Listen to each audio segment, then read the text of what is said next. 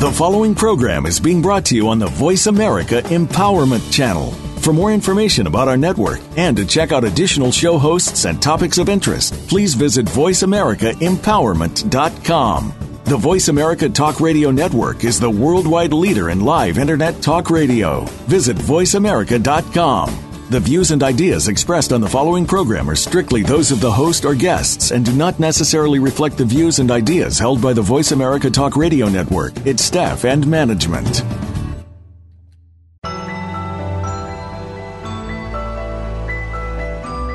Navigating the journey called life doesn't get any easier as we move through it, but we can learn from what we have within us to make it more enjoyable in the long run. Welcome to Mental Sherpa by Theta Spring. Your host is Alexandra Janelli.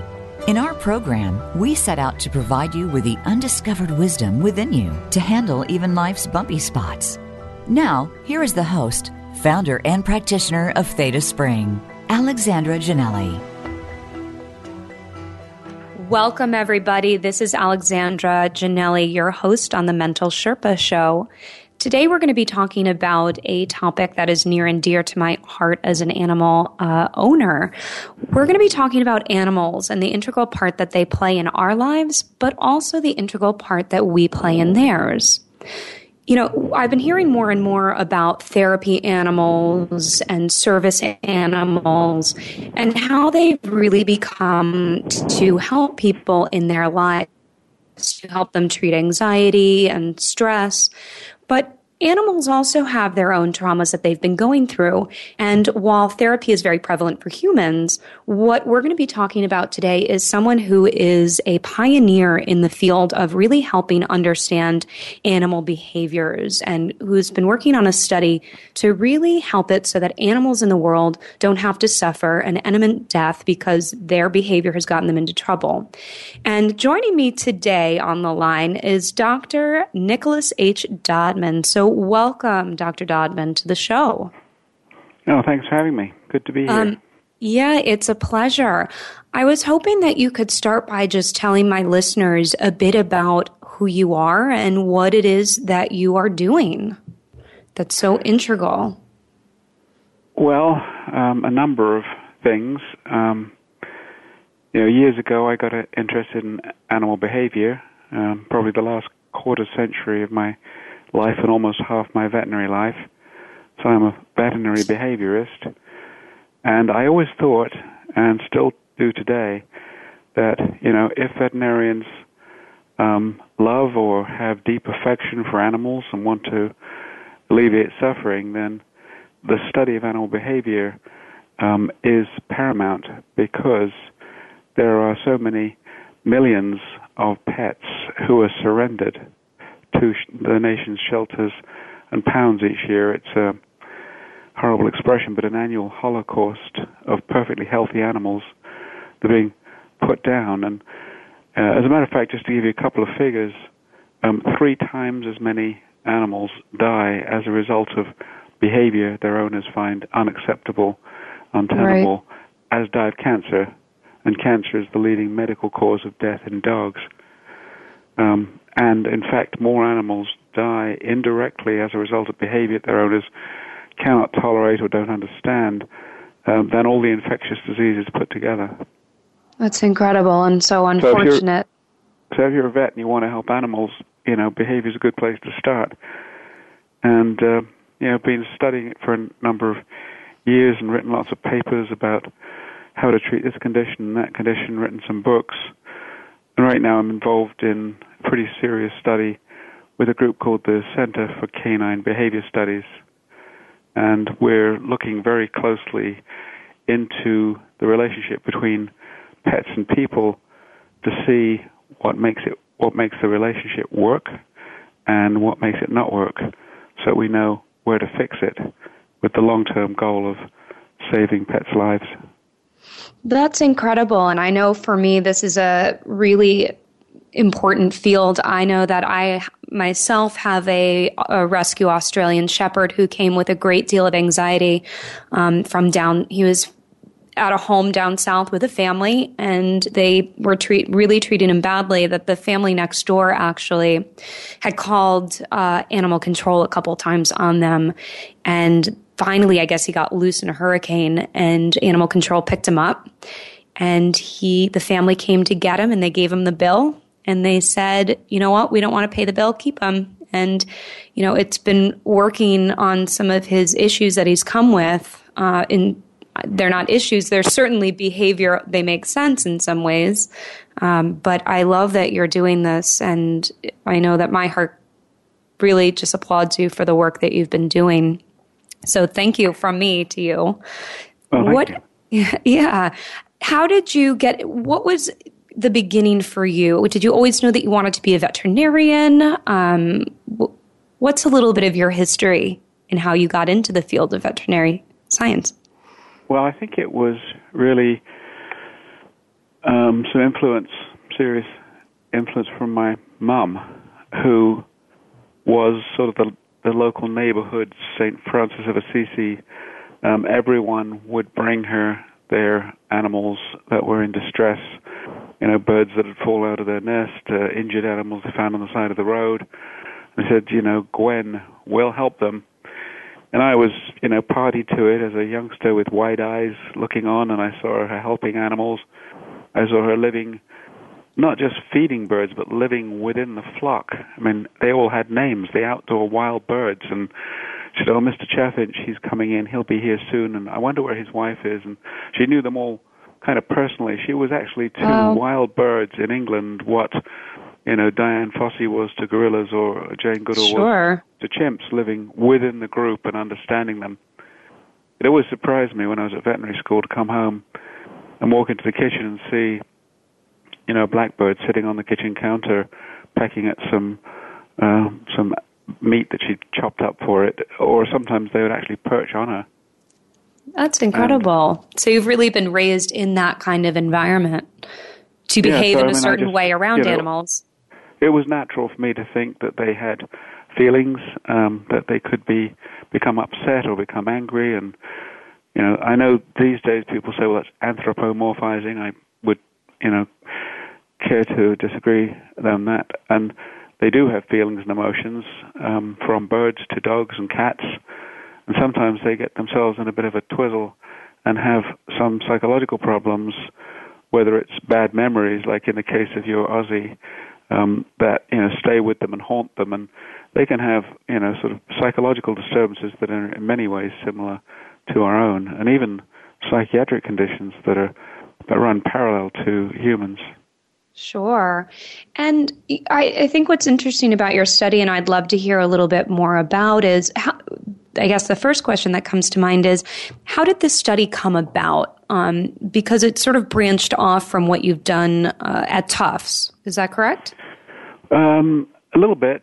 You know, I had thought about it before, and I did a study many years ago. I wanted to see, you know, what factors in terms of human personality affected certain conditions. You know, for example, it was widely sort of touted that people who live in families who have dogs who bite them are generally sort of cream puff individuals who are kind of very soft-hearted, sort of overly kind, overly anthropomorphic, you know, sort of softies. Not a bad kind of person, but either way, those were the ones who were the victims. And then it was also said by trainers that dogs with fear aggression, that is aggression to strangers, people they don't know, lunging on the lead, some people call it leash aggression, that if you are nervous, that your dog will pick up on that nervousness through the lead, which is like a telegraph wire telegraphing your anxiety to the dog. And, you know, there's another couple of behaviors we studied too, but without going on and on, I decided to use a human sort of psychological tool called the Keirsey Temperament Sorter, and did a little study, and it produced some results that actually were in the direction of what people thought. Some of them were just about significant, statistically speaking. Some were bordering on significant. It was kind of a study like needs more work. And it turns out the Keirsey Temperament Sorter, which is an abbreviated version of the Myers-Briggs personality test, is not really the right tool to use. I learned after the fact And so I got together with a psychologist at Tufts, Dr. Marty Zelen. He said, no, you really should use the California Personality Inventory, the CPI. So we did another study looking at similar behaviors with that. That's a 400-question, forced-answer questionnaire that people kindly filled in for me. And we compared again. And again, we found very similar things, close, but, sort of only half a cigar. It wasn't quite there. So I'd always wanted to do more studies.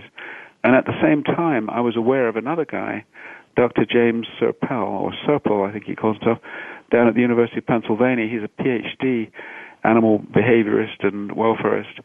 And I saw him doing studies on personalities of owners and various breeds of dogs and situations and aggressive springers and so on.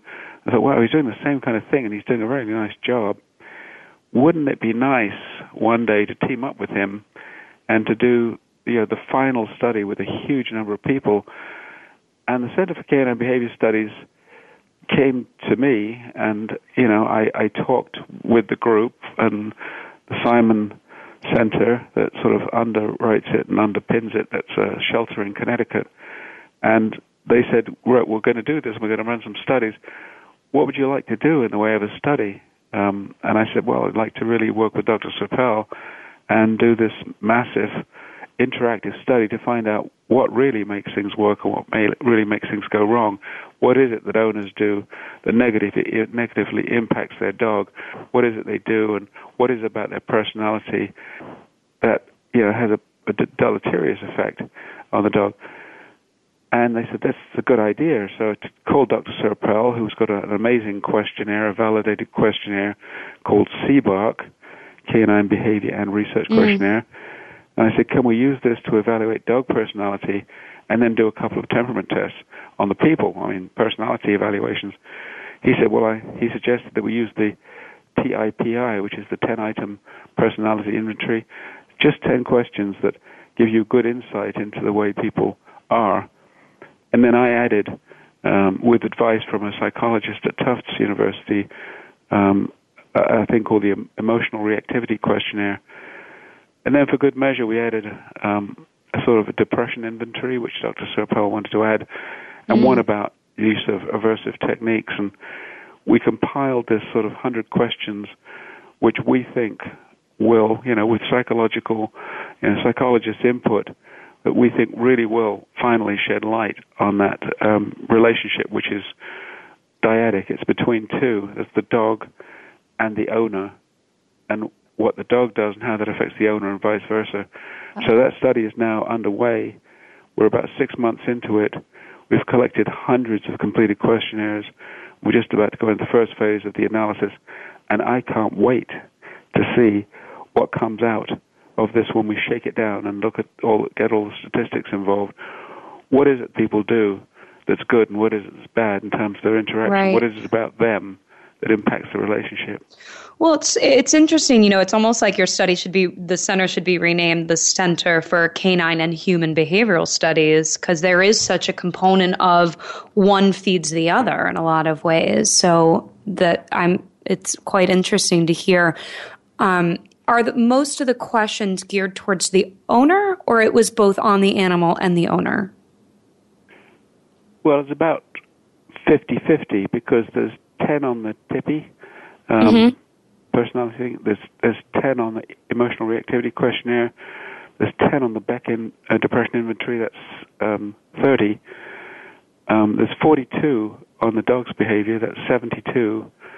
There's 10 on training methods, and I forget what the balance comes out now, but I'd say it's about 50-50 or 40-60 for dog to person. And person to dog. We just have a few minutes here before we go into our break, but is there an expectation that you have to see within this data when it comes back, or is there something that you're hoping to find? Well, there are some things that we sort of hope to be able to prove and establish for once and forever. For example, we firmly believe that if you use aversive, what I would consider almost to be abusive, techniques of training, the kind that you might see, for example, these days on television. If you use choke chains and jerk on the choke chain to train your dog, if you use alpha rolls and pin them on their backs and stare into their eyes and act like a dog yourself to cause them to be submissive, if you become a physically dominant owner and insist on having a calm and submissive dog, that usually leads to aggression. And we're going to put that baby to rest for good and for all. And numbers of other things, like the things I mentioned, whether people who are nervous can affect their dog's nervousness. And, you know, of course, if you know that you're having this effect, then there are some things that you can do to shape up and, you know, put on a brave face and not feed into any problem that might be there. In fact, you could take an opposite tack. You can't change your personality, but you can change the way you interact with the dog. Right. So, you know, it sounds like when we come back from the break, what we're going to begin to talk about is a little bit more of what you hope to share with people about the study, which it sounds like a lot of it is just pertinent information about how you as a person can become more aware with your animal. And not only are they going to help teach you some stuff about yourself, but how you can really help these animals create a shift in their behavior too, to have a more harmonious relationship between the two of you. Is that correct? Sure, and if anybody wants to, anyone listening wants to locate the study, we've made it very convenient. It's just drdodman.org. Perfect. And as opposed to the long title, you can just do drdodman.org, and you can read all about it and see if you want to get involved. Wonderful, and we hope that you, our listeners, will get involved. So again, that's drdodman.org. And when we come back from the break, we're going to continue talking with Dr. Dodman about this wonderful study that he's doing. So we'll be right back.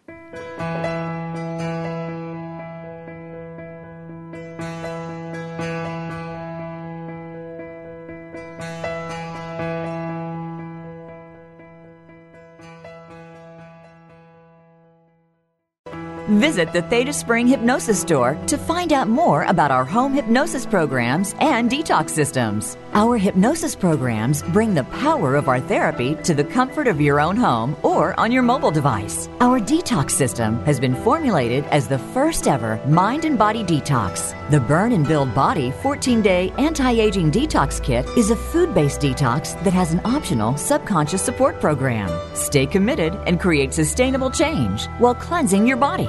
Visit thetaspring.com/store. We have a special 15% discount for our listeners. Use promo code VA15 at checkout. When you see someone, are you seeing the person or the perception? We see labels such as fat, thin, black, white, rich, poor, but we don't always see the true identity. Listen for New Dimensions with Reverend Nicholas Barrett. On this program, we'll embrace the breaking down of societal paradigms, our norms, and acceptance of our false selves. You can find your identity the way that God intended.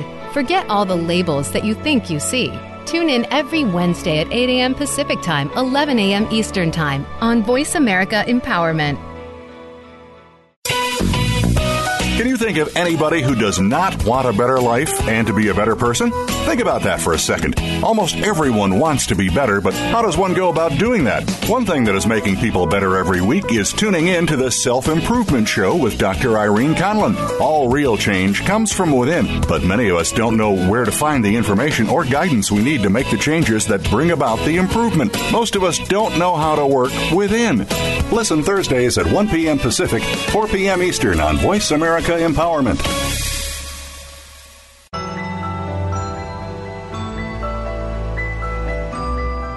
You are listening to Mental Sherpa by Theta Spring. To reach Alexandra Janelli or her guest on today's program, please call 1-888-346-9141. That's 1-888-346-9141. You may also send an email to ajanelli@thetaspring.com.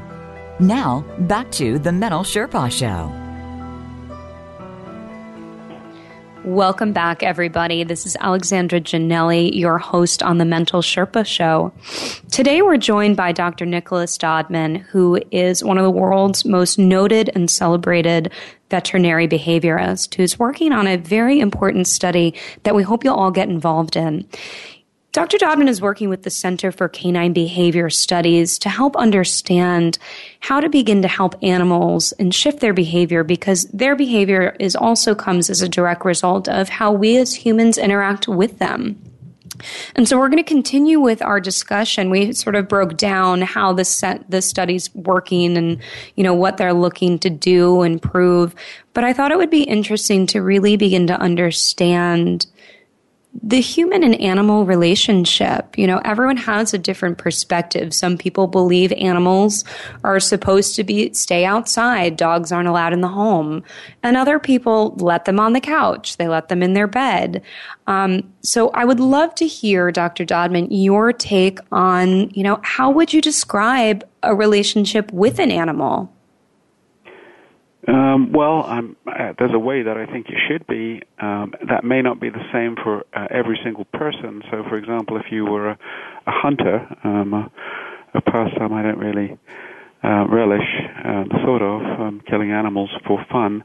But if you were and you had a working dog, that relationship would be a little bit different than a pet dog. If you were in the military and you had a bomb-sniffing dog, or if you're in the police and you have a drug-sniffing dog, you know, the relationship's a little bit different. But if you just consider the pet dog, then basically I think it's kindness that wins through in the end. So I have two amazing dogs. Both of them were rescues. One came with a few anxious issues, and the other came with, you almost become withdrawn, having been crated for 23 hours a day. Mm. Both of them have just blossomed like flowers. And the bottom line in the house is there really are no rules. I mean, they can do whatever they want. They sleep on the couch. They sleep on the bed. They get to eat when they want. They're never yelled at, never punished, never use a choke chain, get to run around a lot every day. And actually, they just become beaming, smiling, wonderful friends. I just got back from Florida, seeing my daughter down there. And when I came home after 3 days away, you know, my dog Rusty came up, and he was just wriggling he was C-shaped. His whole body was shaking, and just so happy to see me. And Jasper immediately ran away and grabbed a toy and came. So, you know, there's just, you can just feel the love, as Bernie would say. And it goes both ways. So, you know, I adore them, and they adore me and my wife, and it's just a big happy family. They would never bite me because I never give them any cause to think that I'm going to be doing anything bad. I wouldn't, you know, I could, but there's no point, for example, in touching their food while they're eating it. I mean, I could do it. I could do it just to be a jerk. I wouldn't do it. But I could put my hand in the food and fiddle around with it, and they'd look, what are you doing?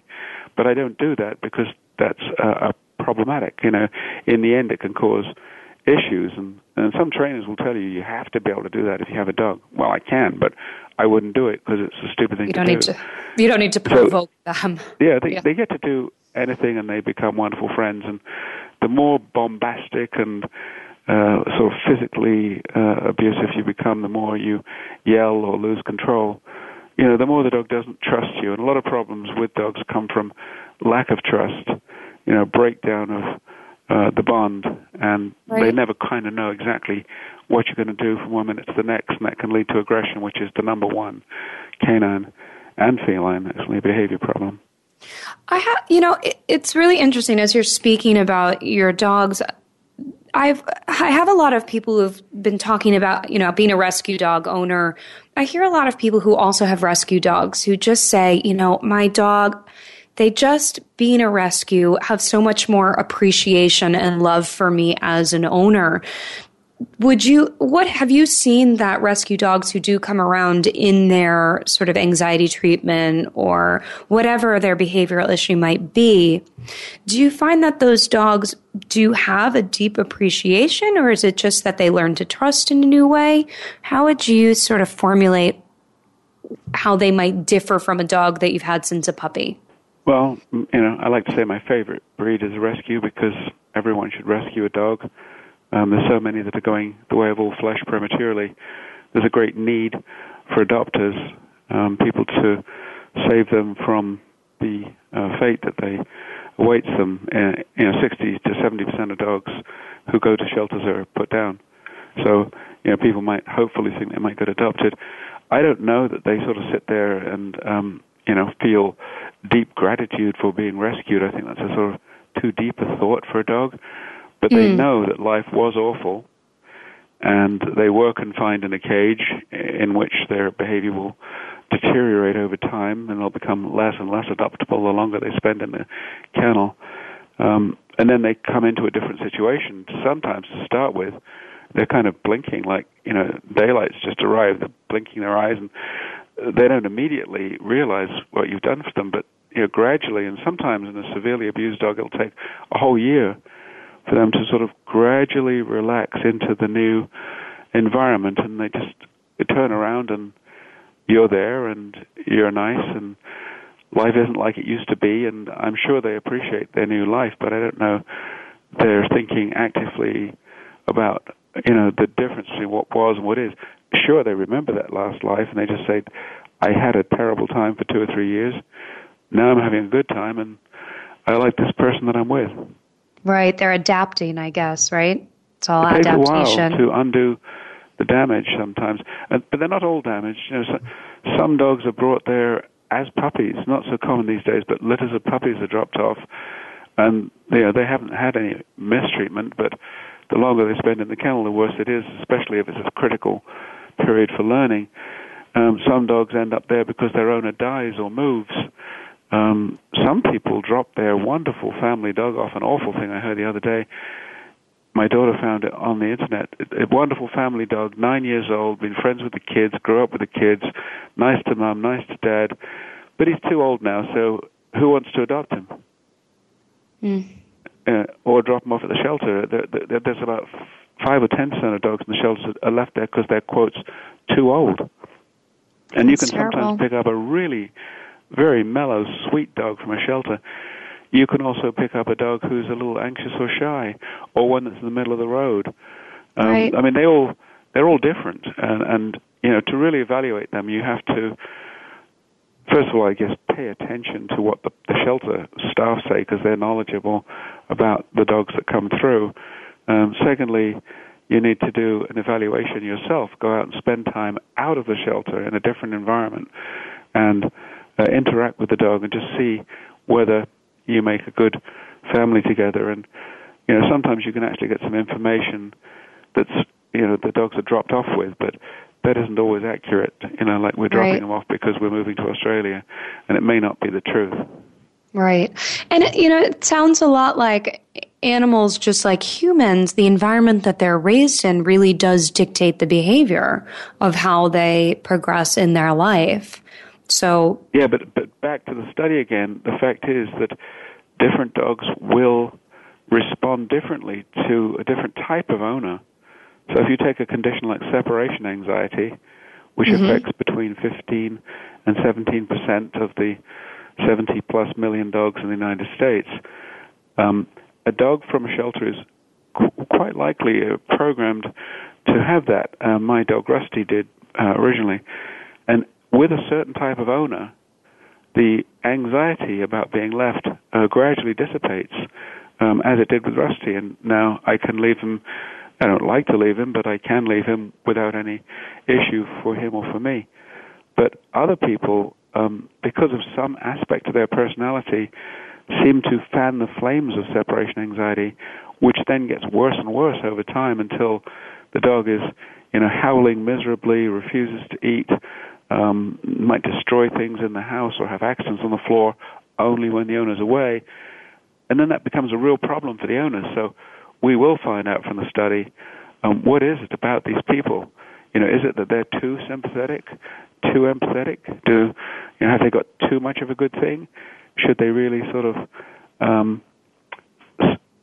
be a little bit more methodical and mechanical in terms of their interactions? Like, instead of sympathizing on leaving, be more matter-of-fact, like, hey, Rusty, you have to wait this time. Right. As opposed to, oh, you poor boy. I'll be coming home soon.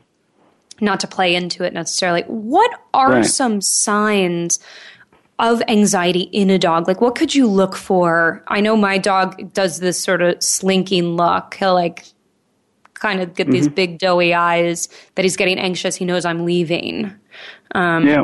What are some other things people can look for in their animal to notice that anxiety coming up?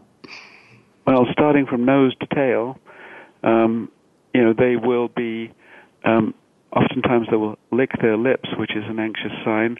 They're kind of rolling their tongue around, and they're glancing sort of furtively from side to side with the eyes sort of darting.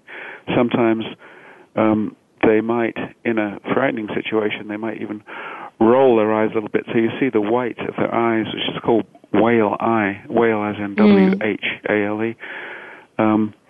They will have a certain body posture, like typically they're more sort of hunched, like as opposed to standing upright and proud, they're more sort of tucked with head down and a little bit of an arch, and then going down to the back end, the tail is tucked.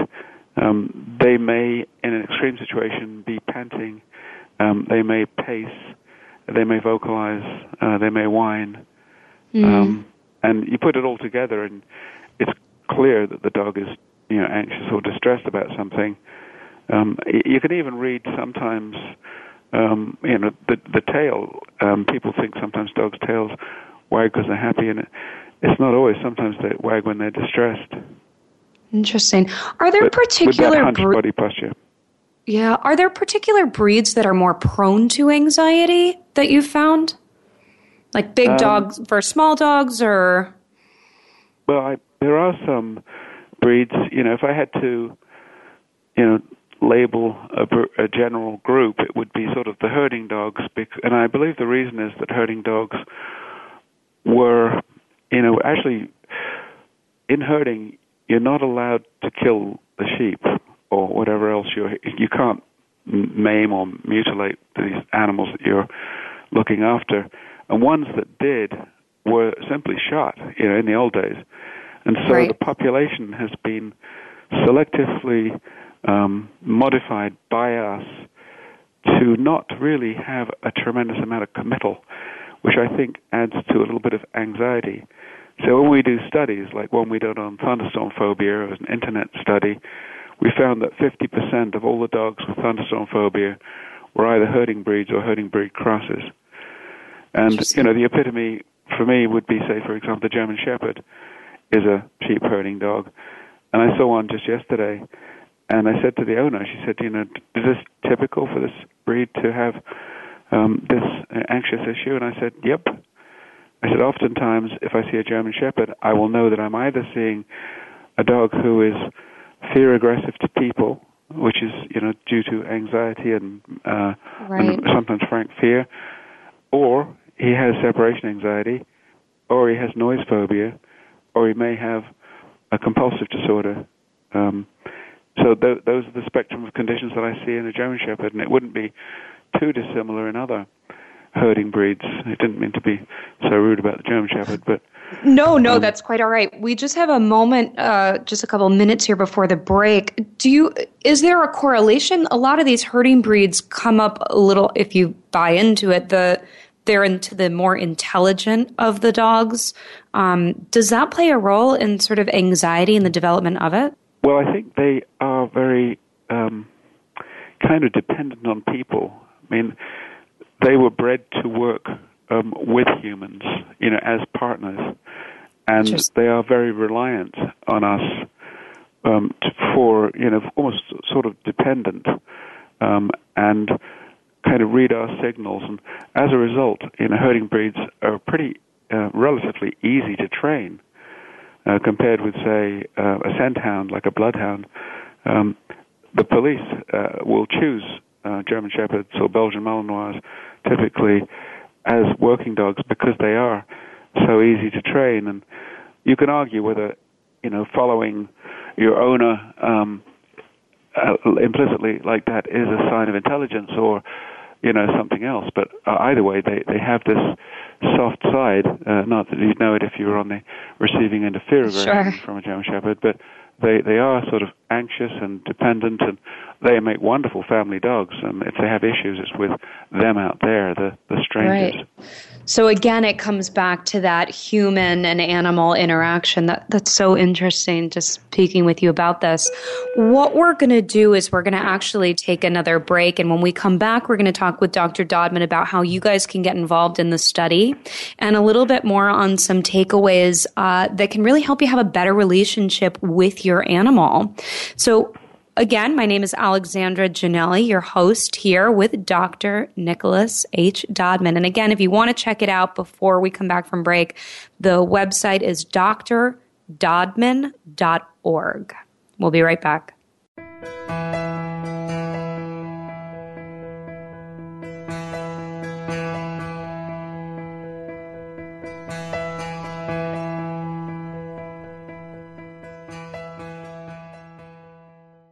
Are you looking for life's answers? How about the meaning of true self? Can you really be a better person overnight? Well, good luck with that. Now, if you want to know more about this insane world and life we lead, tune in to Dr. Gary Bell's Absurd Psychology. You'll learn about how the brain operates under different psychological conditions, some common sense. Heck, you might just actually learn something. Listen Fridays at 1 p.m. Pacific, 4 p.m. Eastern on Voice America Empowerment. Visit the Theta Spring Hypnosis Store to find out more about our home hypnosis programs and detox systems. Our hypnosis programs bring the power of our therapy to the comfort of your own home or on your mobile device. Our detox system has been formulated as the first ever mind and body detox. The Burn and Build Body 14-Day Anti-Aging Detox Kit is a food-based detox that has an optional subconscious support program. Stay committed and create sustainable change while cleansing your body. Visit thetaspring.com/store. We have a special 15% discount for our listeners. Use promo code VA15 at checkout. Most of us have experienced the loss of a loved one, be it a friend or family member. There are all kinds of questions and emotional pain that we go through, but you can move on. Listen for From Morning to Morning with Rabbi Mel Glazer. It doesn't matter what faith you are, or if you even have no faith, you are sure to find meaning in Rabbi Mel's words and personal experience, as well as that of his guests. From Morning to Morning airs live every Thursday at 5 p.m. Pacific Time, 8 p.m. Eastern Time on Voice America Empowerment.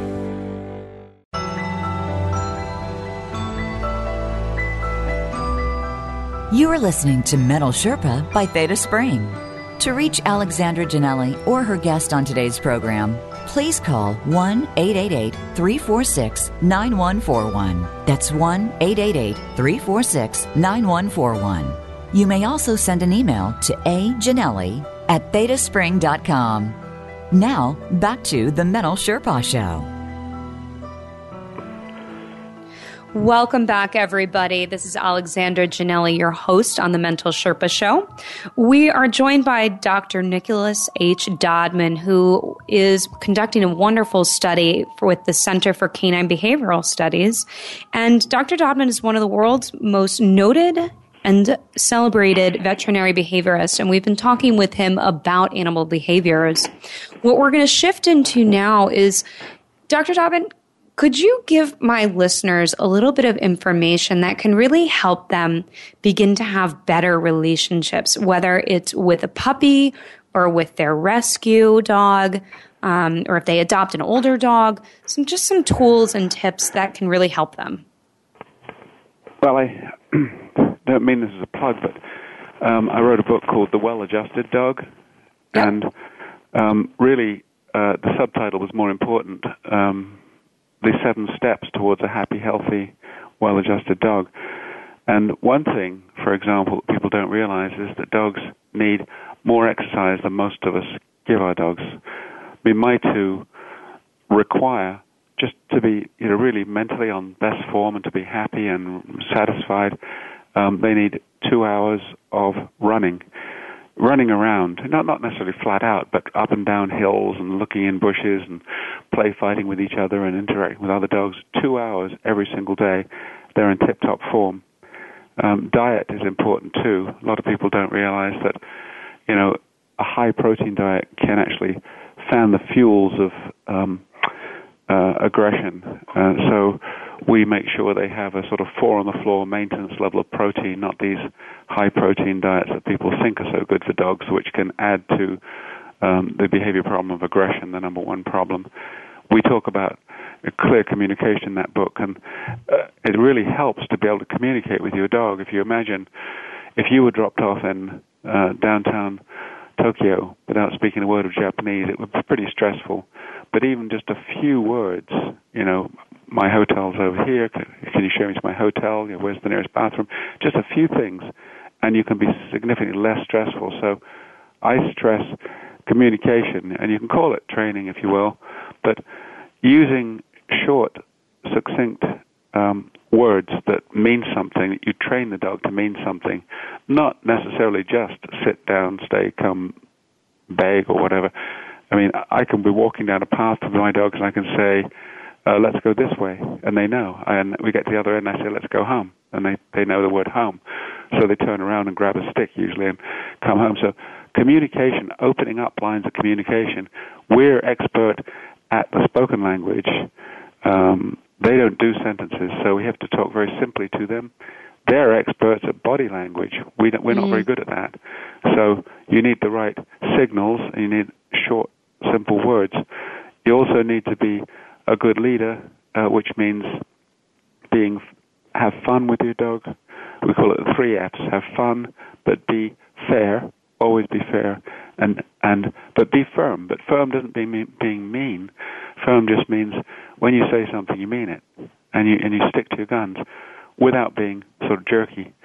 And we think environmental enrichment is a wonderful thing for dogs. When they can't go out, you can enrich the environment inside. When they have to be left alone, for example, to make it more user-friendly for the dog. And you need to assuage a dog's fears. So if the dog that you have is fearful, there are ways, whether it's desensitization techniques or counter-conditioning, there are treatment methods by which you can minimize that fear, and that doesn't involve exposing them to it in an uncontrolled way, which too many people have been told is the right thing to do. You know, if your dog's frightened of people, bring him down to the shopping mall and introduce him to 2,000 people in one afternoon. That will actually make things worse. So, but doing all those things, but most of all, like I said before, you be your dog's friend. Think like a dog. What would he like to be doing right now? What might he be feeling if he's alone for 4 hours? And how can I make that period of time better? If you're thinking for your dog, thinking like a dog, and you are kind, considerate, and provide for him in the ways that I just described, you know, you will end up with a good friend. Even if they start out a bit nervous or shy around you, they'll grow to love you, and that's a wonderful thing. Yeah, absolutely. I know I leave the radio on for my dog during the day just to have some noise as well. You had mentioned something when we were speaking in a conversation before we started the show, that dogs actually can read your retina. Is that correct, or your pupils? Well, I mean, they are so attuned to our body language that you really can't hide anything from a dog. You know, so just to give you one example, if a person is frightened of a dog, the dog will know that just immediately. You could stand perfectly still. You could say nothing. You could look towards the heavens. The dog will know that you're frightened of it. And actually, a dog who is fear-aggressive will capitalize on that weakness of yours, your fear of him. They're much more likely to be aggressive to somebody who's frightened of them. They sort of capitalize on that weakness. So what are they looking at? And they're looking at every single aspect. And there was an old advert for some men's deodorant called By Menon. And they used to say in the advert, you know, there's a guy going into an interview, and, you know, he was looking very hot under the collar. And they said, use Menon, never let them see you sweat. But right. A dog practically can see you sweat and can read, you know, even And one of the signs of fear in a person would be change in size of the pupils in your eye.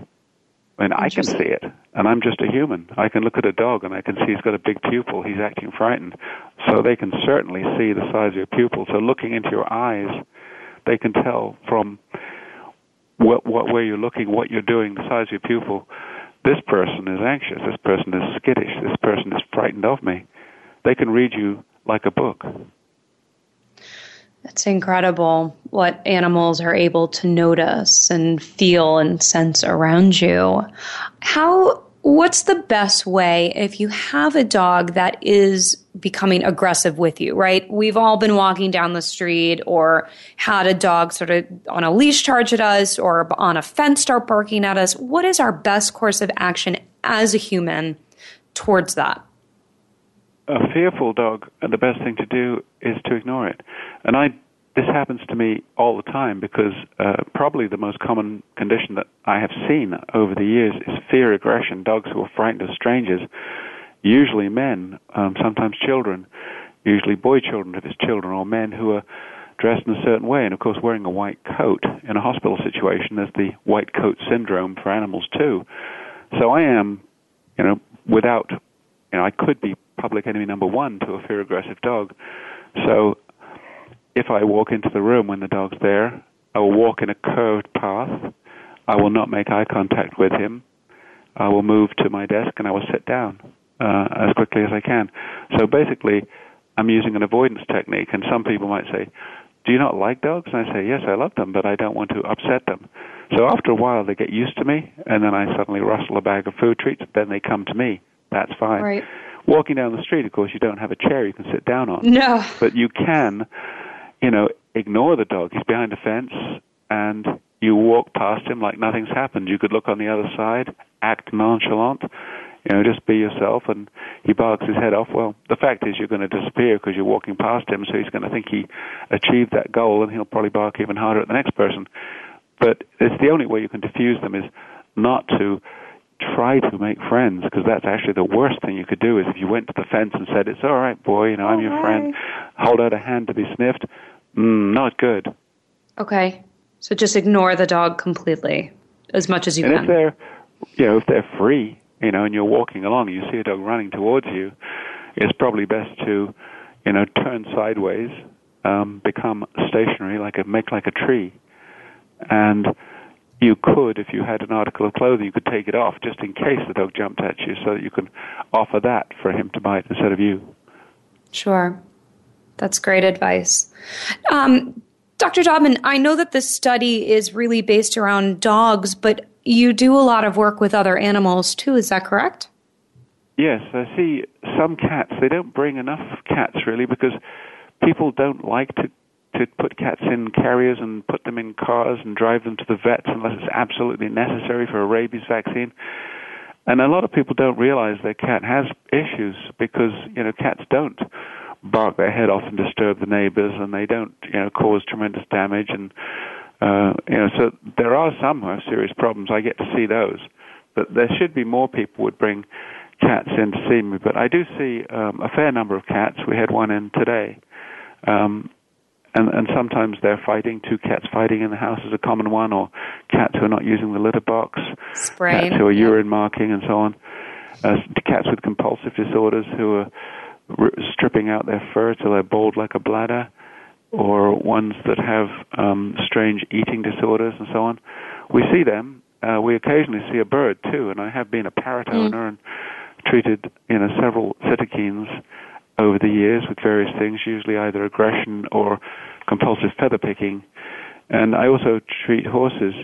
I actually got into behavior through horses. That was my first introduction, was horses with compulsive disorders like cribbing, stall walking and weaving. And, of course, then got involved a little bit in some aggression and some anxiety conditions in horses as well. We have about 5 minutes left of the program, but I just wanted just sort of a short. Can animals and can dogs have psychological disorders like humans? Like, are there genetic psychological orders that exist within dogs? Absolutely. So we've done a lot of work over the years on compulsive disorder And it's now pretty widely accepted that dogs can have a canine version of obsessive-compulsive disorder. And we found one set of genes, or one huge gene, actually. In 2010, we published a gene that led to susceptibility in Doberman pinschers, and that's since been confirmed in another breed, the Belgian Malinois, in a Chinese study. And the same gene has now been found to have glitches in it in humans with obsessive-compulsive disorder. We've recently found another three genes that all regulate serotonin, which is intimately involved in obsessive-compulsive disorder. We're just waiting for the human geneticists to find the same thing. And we've identified autism in dogs. And, of course, they get post-traumatic stress disorder, and they have a genetic susceptibility to it like the soldiers do. I have so many questions about all of that. Unfortunately, I'd love to sort of just give my listeners a bit about how they can find you, how they can participate in the study. If you could give our listeners a little bit of information on that, that'd be great. Well, if you were interested as a listener in the psychological and psychiatric conditions of dogs, I will give myself a little plug. I have a new book coming out in August the 23rd, 2016. It's called Pets on the Couch. And the subtitle says it all. It's about the psychological disturbances of animals, the cats with compulsive disorder, dogs with autism, horses with Tourette syndrome, and numerous other things, the new science of animal psychology. So that's coming out. You can read all about that there. I have a little website called thepetdocs.com, thepetdocs.com. And, of course, I can be found, and my bio is on the website, the Center for Canine Behavior Studies.org. Wonderful. And people who want to participate in this study, what's the requirement for them? Do they have to have a dog? Could they have a cat? Just give a little to the listeners. This is the inaugural study. This is the first study. There will probably be a second one about the welfare of animals in shelters, which I'm planning as we speak, but this first one is focusing on dogs, and that should really reveal things that we now sort of just surmise are going on between dogs and peoples that improve or ruin relationships between them. So, I'm afraid it's sort of dog specific this time, but maybe more general animal-oriented the next study we do down the road. And so the best way for them to join the study is to go to the website and click the join button. Is that correct? Yeah. I mean, for this particular study, anyone can join. The easy way to get there is drdodman.org, and they can go there. And all you have to do is be an animal owner and with a dog. Or more. You can actually register more than one dog. You have a pair of dogs or three, and you fill in the questionnaires about you, and you fill in the questionnaires about your dogs. And that information goes into a massive storage facility, an electronic storage data system in Vanderbilt University, which we can then retrieve. It's totally anonymous. We do say that in the home that it should be the primary caregiver. So if there's 5 people in the home, usually there's one person who spends more time with the dog. They're the ones who feed it. They're the ones who take it to the vet. They're the ones who take it for walks. And that would be the person we would want to fill in the personality profile, because that would be the person who would have the most influence on the dog's behavior. Wonderful. Well, Dr. Dodman, it has been such a pleasure to have you on the show, and what you are doing for animals all over the world is just incredible. So I cannot thank you enough from the bottom of my heart, and my listeners. To have you on here has just been wonderful, and I can't thank you enough for taking the time to have these conversations with us. So thank you. Well, thanks, Alexandra. I appreciate that. Yeah, wonderful. So again, ladies and gentlemen listening, drdodman.org is how you can find the study. You can keep up with the study. And again, it's the Center for Canine Behavior Studies. And you can Google that. You can Google Dr. Dodman. one of his 5 wonderful books, and then his new one that's about to come out as well. And we will see you again on episode 13 of the Mental Sherpa Show. Have a wonderful rest of your day and be well. Be good to your animals.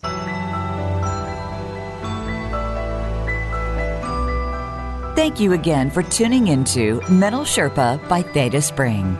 Host Alexandra Janelli hopes you'll join her for another edition next Tuesday at 8 a.m. Pacific Time, 11 a.m. Eastern Time on the Voice America Empowerment Channel. Until we meet again, have a nice week.